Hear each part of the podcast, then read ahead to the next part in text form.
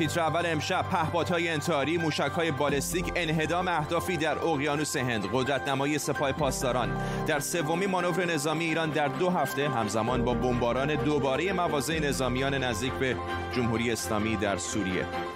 تنها 4 روز مانده تا مراسم تحلیف ریاست جمهوری، واشنگتن دی سی شبیه میدان جنگ شده. نگرانی‌های شدید امنیتی در پایتخت ایالات متحده. تصاویر زنده رو هم می‌بینید از ساختمان کنگره، جایی که بایدن و معاونش به زودی اینجا سوگند یاد خواهند کرد. و گزارش تکان دهنده مرکز آمار و اطلاعات وزارت کار از رشد بی‌سابقه تضاد طبقاتی در ایران. به تیتر اول خوش آمدید.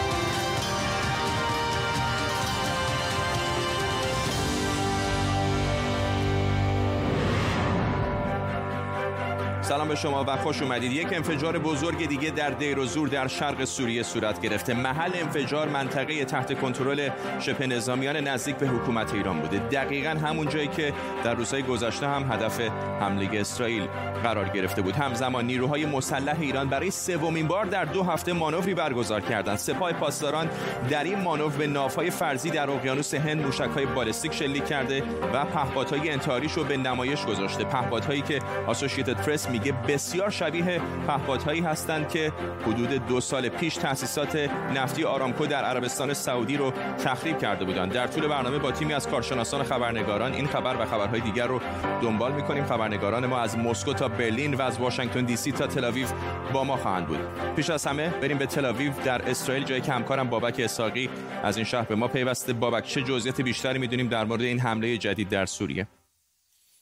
دقیقاً معلوم نیست فرداد که کدام طرف از کشورهای درگیر از آخرین روزهای دولت ترامپ در کاخ سفید دارند استفاده میکنن. آیا اسرائیل هستش که در روزهای گذشته گفته شده که بر حملات خودش در سوریه افزوده و در حمله چند روز پیش در منطقه ابو کمال، همان جایی که دیشب دوباره در اون انفجار رخ داد، بسیار هم گسترده بوده و گفته شده که هفته پیش 10 کشته به جا گذاشته. یا جمهوری اسلامی ایران هستش تلاش میکنه تا قبل از روی کار آمدن بایدن هرچه بیشتر در منطقه نفوذ داشته باشه و سلاحهای خودش را به حزب الله برسونه. باید یادآوری کنیم که ایران هواپیماهای بدون سرنشین پیشرفته انتحاری را هم به حوثی‌های یمن این هفته رسونده بود و شاید هم خود دولت ترامپ هستش که در آخرین روزها تلاش میکنه که آخرین ضربات را به حکومت ایران وارد بکنه و در حمله پیش گفته شد که این اطلاعات ایالات متحده بود که محل انفجارها را به اسرائیل خبر داده و شاید هم هر سه طرف هستند و دارند در آخرین روزها فرداد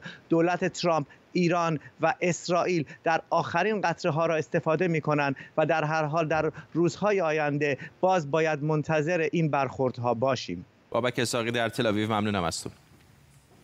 مانور امروز در منطقه‌ای که کویر مرکزی ایران خونده شده برگزار شد. امیرعلی حاجی زاده فرمانده هوافضای سپاه پاسداران گفته اگر در گذشته تا محدوده 300 کیلومتری در خلیج فارس اقداماتی انجام میدادیم، امروز هدف ما نابودی دشمن در شمال اقیانوس هند و در فاصله 1800 کیلومتری با موشک است. حسین سلامی فرمانده سپاه هم گفته یکی از اهداف موشک‌های غاره‌پیما ناوهای دشمنه.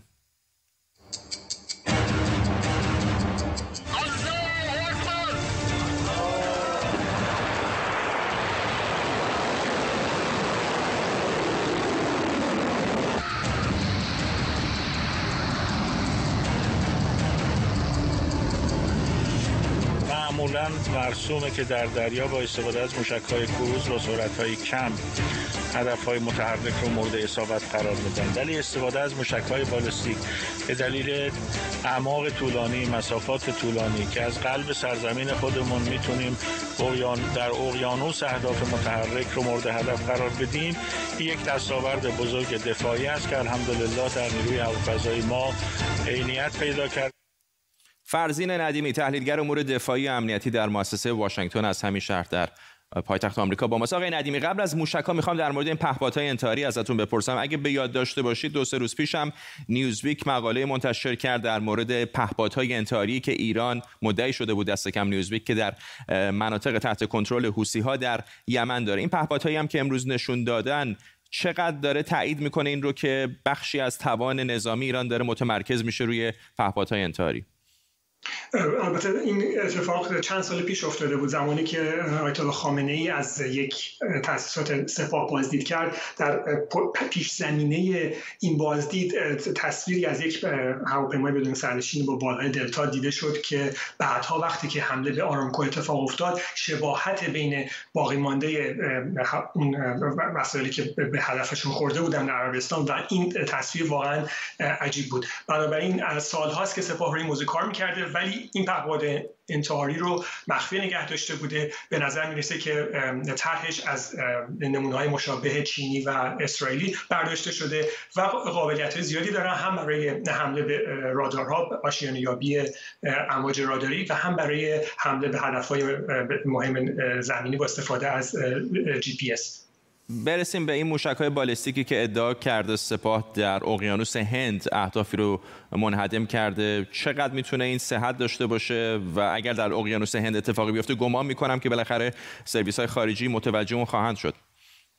بله، البته از چندین سال پیش ایران موشک‌های خلیج فارس داشته و همطور جایتر فاتح مبین که این قابلیت دارن که با استفاده از هدایت اپتیکی بتونن به هدفهای دریایی حمله بکنن. این چند بار آزمایش شده در آزمایش‌های پیشین. این اولین باره که این قابلیت روی موشک‌های دوربرتر جمهوری اسلامی استفاده میشه، یعنی موشک‌های عماد، موشک قدر و موشک سجیل بردی بین 1700 تا 2000 کیلومتر دارن. گفته میشه که این هدف در 1800 کیلومتری زمین مرز ایران بوده و هنوز مشخص نیست که آیا واقعا یک هدف دریایی متحرک رو تونستن اینو بزنن یا نه.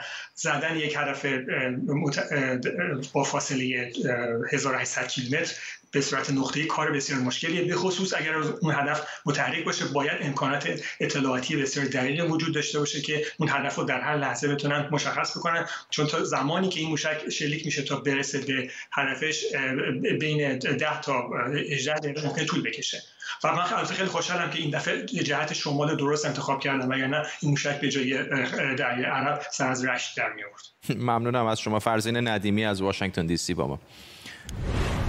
خبری فوری داریم. سازمان انرژی اتمی ایران در واکنش به ابراز نگرانی 3 کشور اروپایی عضو برجام از تولید اورانیوم فلزی در ایران بیانیه منتشر کرده. در این بیانیه اعلام کرده که سوء تفاهم درباره فعالیت‌های ایران ناشی از ذکر جزئیات غیر ضروری در گزارش‌های آژانس بین‌المللی انرژی اتمی. این واکنش سازمان انرژی اتمی ایران بود به بیانیه 3 کشور اروپایی که احتمالاً کمی پیشتر در موردش شنیدید. فقط 4 روز به مراسم تحلیف جو بایدن به عنوان 46مین رئیس جمهوری آمریکا باقی مونده و تدابیر امنیتی در آمریکا به ویژه در پایتخت واشنگتن دی سی و اطراف ساختمان کنگره که قرار این مراسم در بیرون اون برگزار بشه به شکل کم سابقه افزایش پیدا کرده. همزمان با تحولات در آمریکا، امروز دیمیتری مدویدف نائب رئیس شورای امنیت روسیه هم به انتخاب بایدن واکنش نشون داده و در مقاله‌ای به چشم‌انداز آینده رابطه روسیه و آمریکا پرداخته و اینکه به نظر میرسه رابطه سرد این دو کشور در آینده هم به همین شکل ادامه پیدا کنه.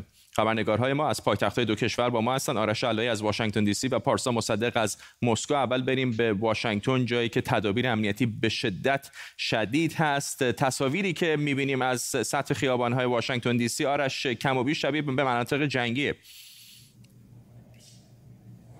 بله درسته، و الان آمریکا در شهر واشنگتن دی سی، در منطقه دی سی بیشتر سرباز داره تا در سوریه، عراق و افغانستان. ستایشون با هم 25000 نفر گارد ملی آمریکا فقط الان حضور پیدا کردن، اون هم فقط در منطقه شمال غرب واشنگتن دی سی، جایی که بیشتر ساختمان‌های فدرال قرار داره، جایی که ساختمان کنگره آمریکا بخشیش در منطقه شمال غرب قرار داره و کاخ سفید هم البته اونجا قرار گرفته. دیروز هم شهردار و رئیس پلیس دی سی اومدن طرحشون رو برای حفاظت از شهر عنوان کردن. نکته این بود که خبرنگارا ازشون پرسیدن، گفتن شما این همه موانع مختلف گذاشتید، بلوک‌های سیمانی گذاشتید، فنس گذاشتید، از کجا معلوم تظاهر کنندگان نرن یه قسمت دیگه شهر و آشوب بپا کنن؟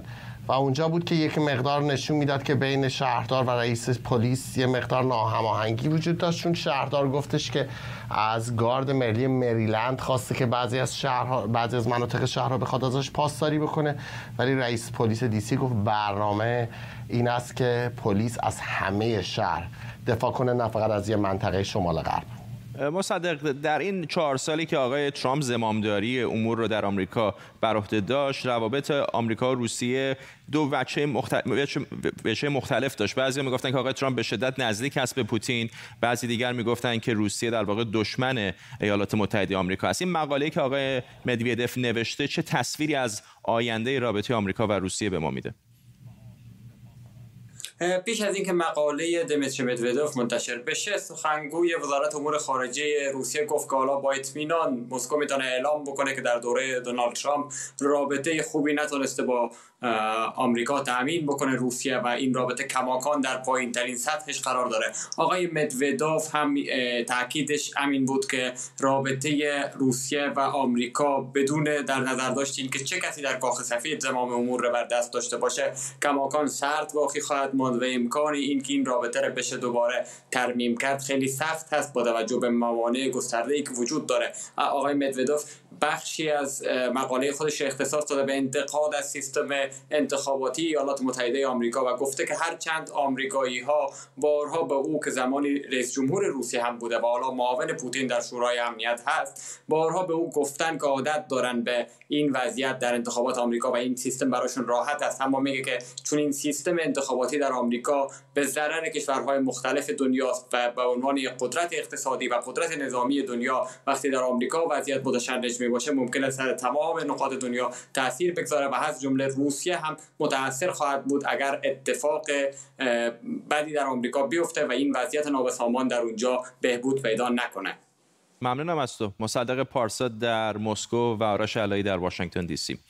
در واشنگتن دی سی بمونیم، تصاویر زنده داریم از پایتخت آمریکا، جایی که این روزها همونطور که آرش هم گفت پر از نیروهای امنیتی شده. اینم توضیح بدم که برنامه تیتر اول روز چهارشنبه ویژه برنامه همزمان مراسم تحلیف جو بایدن از ساعت 7:30 به وقت تهران شروع میشه و این مراسم رو به صورت زنده میتونید از ایران اینترنشنال دنبال کنید. بنابراین روز چهارشنبه از ساعت 7:30 بعد از ظهر به وقت تهران میتونید برنامه زنده مراسم تحلیف رو از ایران اینترنشنال ببینید. تصاویر زنده دیگری هم می‌بینید از کاخ سفید در فاصله کمی با ساختمان کنگره که تا چند روز دیگر یعنی از 21 ژانویه جو بایدن باید در این ساختمان زندگی و کار کنه. مرکز آمار اطلاعات وزارت کار ایران به تازگی گزارشی رو منتشر کرده که نشون از افزایش اختلاف طبقاتی داره. مطابق این گزارش منابع اصلی درآمد خانواده‌های شهری در ایران حقوق ماهانه، درآمد آزاد و درآمدهای متفرق است. درآمدهای متفرق شامل گرفتن اجاره یا سپرده‌گذاری در بورس و مؤسسات مالی میشه. بر اساس این داده‌ها متوسط درآمد سالانه یک خانواده شهری در ایران حدود 54 میلیون تومان یعنی ماهی 4.5 میلیون تومان بوده که نسبت به سال قبلش 24.4% رشد داشته. همینطوری که توی این نمودار هم مشخصه درآمدها از حقوق ماهانه کمتر شده اما در سوی مقابل از منابع متفرقه بیشتر شده. از مجموع درآمدهای مربوط به حقوق ماهانه در سال 98 13.8% مربوط به مؤسسات عمومی دولتی و 25.3% مربوط به مؤسسات خصوصی و تعاونی بوده. اما اختلاف طبقاتی چطوری خودش رو در درآمدها و منابع درآمدی نشون میده؟ این نمودار به ما میگه که متوسط درآمد دهک اول 9,351,000 تومان در سال بوده و مهمترین منبع درآمدش هم حقوق ماهانه از مؤسسات خصوصی و تعاونی، در حالی که متوسط درآمد دهک دهم 96,708,000 تومان یعنی بیش از 10 برابر دهک اول بوده و مهمترین منبع درآمد این گروه هم درآمدهای متفرق است. برای اینکه درک بهتری از اختلاف بین استان تهران و سایر شهرها داشته باشیم به این نمودار نگاهی بندازید. متوسط درآمد یک خانواده شهری در تهران در سال 98 و مقایسش با سیستان و بلوچستان که نشون میده اختلاف درآمد پولی تقریباً 2 برابره. هادی چاوشی روزنامه‌نگار اقتصادی از روم در ایتالیا با ما. آقای چاوشی، این گزارش چه تصویری به ما میده از اختلاف طبقاتی هم بین طبقات مختلف در ایران و هم بین پایتخت و استان‌های کمی محروم‌تر؟ یه نکته مهمی که تو این گزارش چشم می‌خوره اینه که ترکیب درآمد دهک‌های مختلف درآمدی متفاوته با هم. یعنی تو دهک‌های پایین‌تر سهم درآمدهای ناشی از شغل از کل درآمد خانوار بیشتره و تو درکای بالا نقش درآمدهای متفرقه. البته بالا یا پایین بودن سهم درآمدها لزوما ممکنه چیز خوب یا بدی نباشه. مثلا اگر درآمد حاصل از شغل یک خانوار زیاد باشه، یعنی شغل پردرآمدی داشته باشه، ممکنه سهم درآمدهای متفرقه مثل سپرده‌گذاری تو بانک و امثال اون از کل درآمدش رو کنه. برعکس ممکنه سهم درآمد متفرقه از کل درآمدش بالا باشه که میتونه نتیجه این باشه که سرمایه زیادی داره مثلا تو بورس و از سود اون سرمایه‌گذاری بهره مند شده. مشکل اما وقتی که یه خانوار درآمد حاصل از کار کمی داشته باشه و همزمان سهم این درآمد از کل درآمدش بالا باشه. اینجا وضعیت خیلی شکننده میشه. اگه شما دهک اول درآمدی رو نگاه کنید میبینید که 35% یعنی بیشتر از 1/3 درآمد خانوار وابسته به حقوق بگیریه.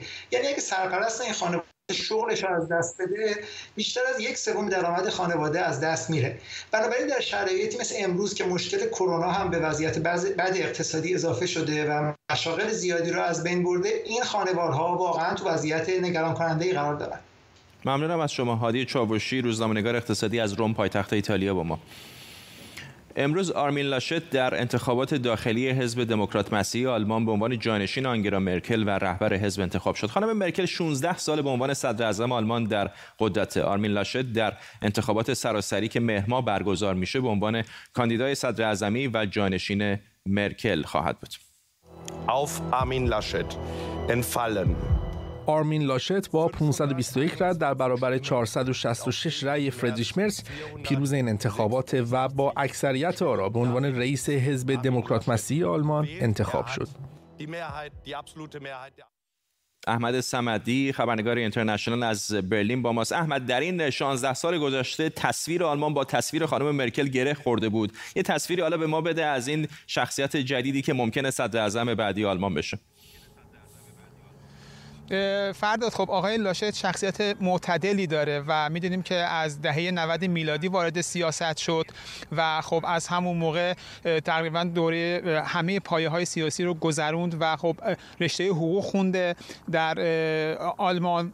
خب بعد از اون وارد رشته خبرنگاری میشه. خب در مراحل بعدی وارد حزب دموکرات مسیحی میشه. خب نمایندگی پارلمان آلمان، نمایندگی پارلمان اروپا، همچنین ریاست حزب در ایالت نوردرن وستفالن که مرکزش در واقع شهر دوسلدورف هست، اونجا رو به عهده میگیره و بعد هم خب الان میدونیم که رئیس حزب دموکرات مسیحی آلمان میشه. خب اینها در واقع دوره سیاسی هست که ایشون داشته. اما خب آقای لاشت به دو تا موضوع دیگه هم مشهور هست و مهمترین اون شاید بتونیم بگیم که ارتباط خوبی هستش که با خارجی ها داره و با مهاجران داره و همواره از طرحهایی که به نفع مهاجران بوده حمایت کرده. اما این موضوعی که الان بهش میشه اشاره کرد این هستش که شاید اون چالشی در آینده خواهد داشت و اون چالش در واقع اداره کشور خواهد بود در پاندمی کرونا. دیدیم که خانم مرکل دیر سخنرانی که داشت در کنگره حزب دموکرات مسیحی در واقع خیال آقای لاشت رو هم راحت کرد و گفتش که در سال 2005 که من اومدم و صدراعظم آلمان شدم ما 5 میلیون بیکار داشتیم و خب وضعیت بودجه اینا خیلی چندان مناسب نبود. اما خب امروز میتونیم بگیم که آقای لاشت این خیال راحت رو خواهد داشت که در واقع با چنان پشتوانه مالی ما در آلمان هستیم که میتونه در واقع این پاندمی رو کنترل بکنه. اما یه موضوع دیگه که هستش همونطور که گفتی خانم مرکل تا ماه سپتامبر در قدرت خواهد بود و آقای لاشت قبل از اون باید در واقع تکلیف ریاست رو با حزب شریک خودشون که حزب سوسیال مسیحی هست با اون مشخص کنه و با در سطح به توافق رسیدن میتونه که در انتخابات بعدی رئیس صدراعظم آلمان بشه. ممنونم از تو احمد صمدی از روبروی دفتر صدراعظمی آلمان در برلین.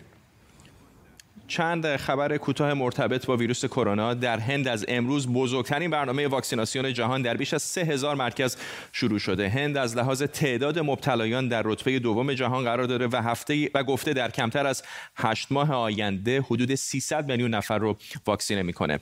هند از 2 واکسن آکسفورد آسترازنکا و واکسن داخلی بهارات بایوتک استفاده میکنه. وزارت بهداشت جمهوری آذربایجان هم اعلام کرده از دوشنبه واکسیناسیون سراسری رو با 4 میلیون دوز واکسن چینی سینوواک شروع میکنه.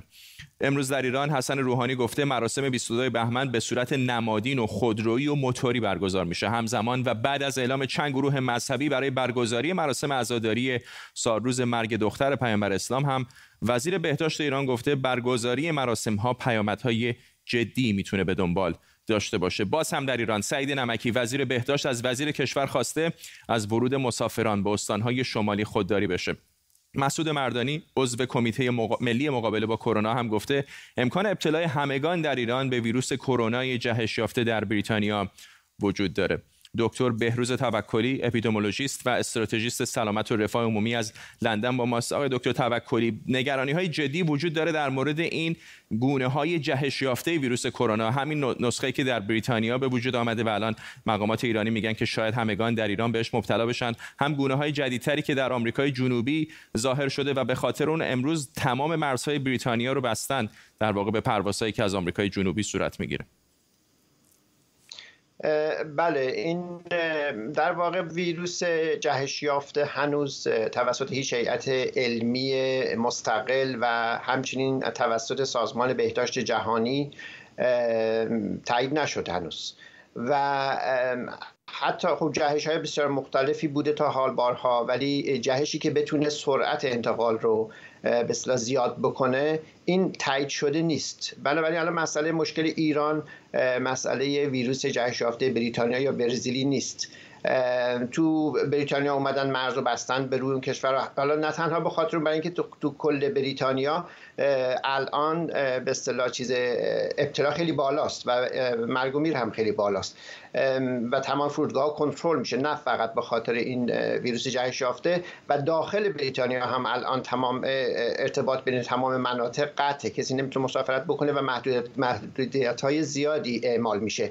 ولی در ایران خب الان متاسفانه هیچ سیاست به اصطلاح مشخص و منسجمی وجود نداره که بخواد قبل از ویروس جهش یافته خیلی مشکلات دیگه هست، من جمله اصلی ترین موضوع الان بحث واکسیناسیون هستش که تمام کشورهای دنیا دارن اونو به طور جدی دنبال میکنن و اون از نظر من اولویت یک فعلا برنامه‌ریزی برای واکسیناسیون افراد مسن‌تر و همونطور به ترتیب افرادی که دارای بیماری‌های به اصطلاح بنیادی هستند، این اولویت داره. ممنونم از شما دکتر بهروز توکلی از لندن. امسال مراسم اسکار هم تحت تاثیر شیوع کرونا قرار گرفته. آکادمی علوم و هنرهای سینمایی آمریکا اعلام کرده به جای 10 فیلم بین‌المللی 15 فیلم در مرحله اول انتخاب میشن. به این ترتیب امکان داره شانس ایران هم در این مراسم بیشتر بشه. همکارم امید حبیبینیا به دلیل محدودیت کرونا از خونه همراه ماست. امید، جزئیات بیشتری به ما بده در مورد مراسم اسکار امسال.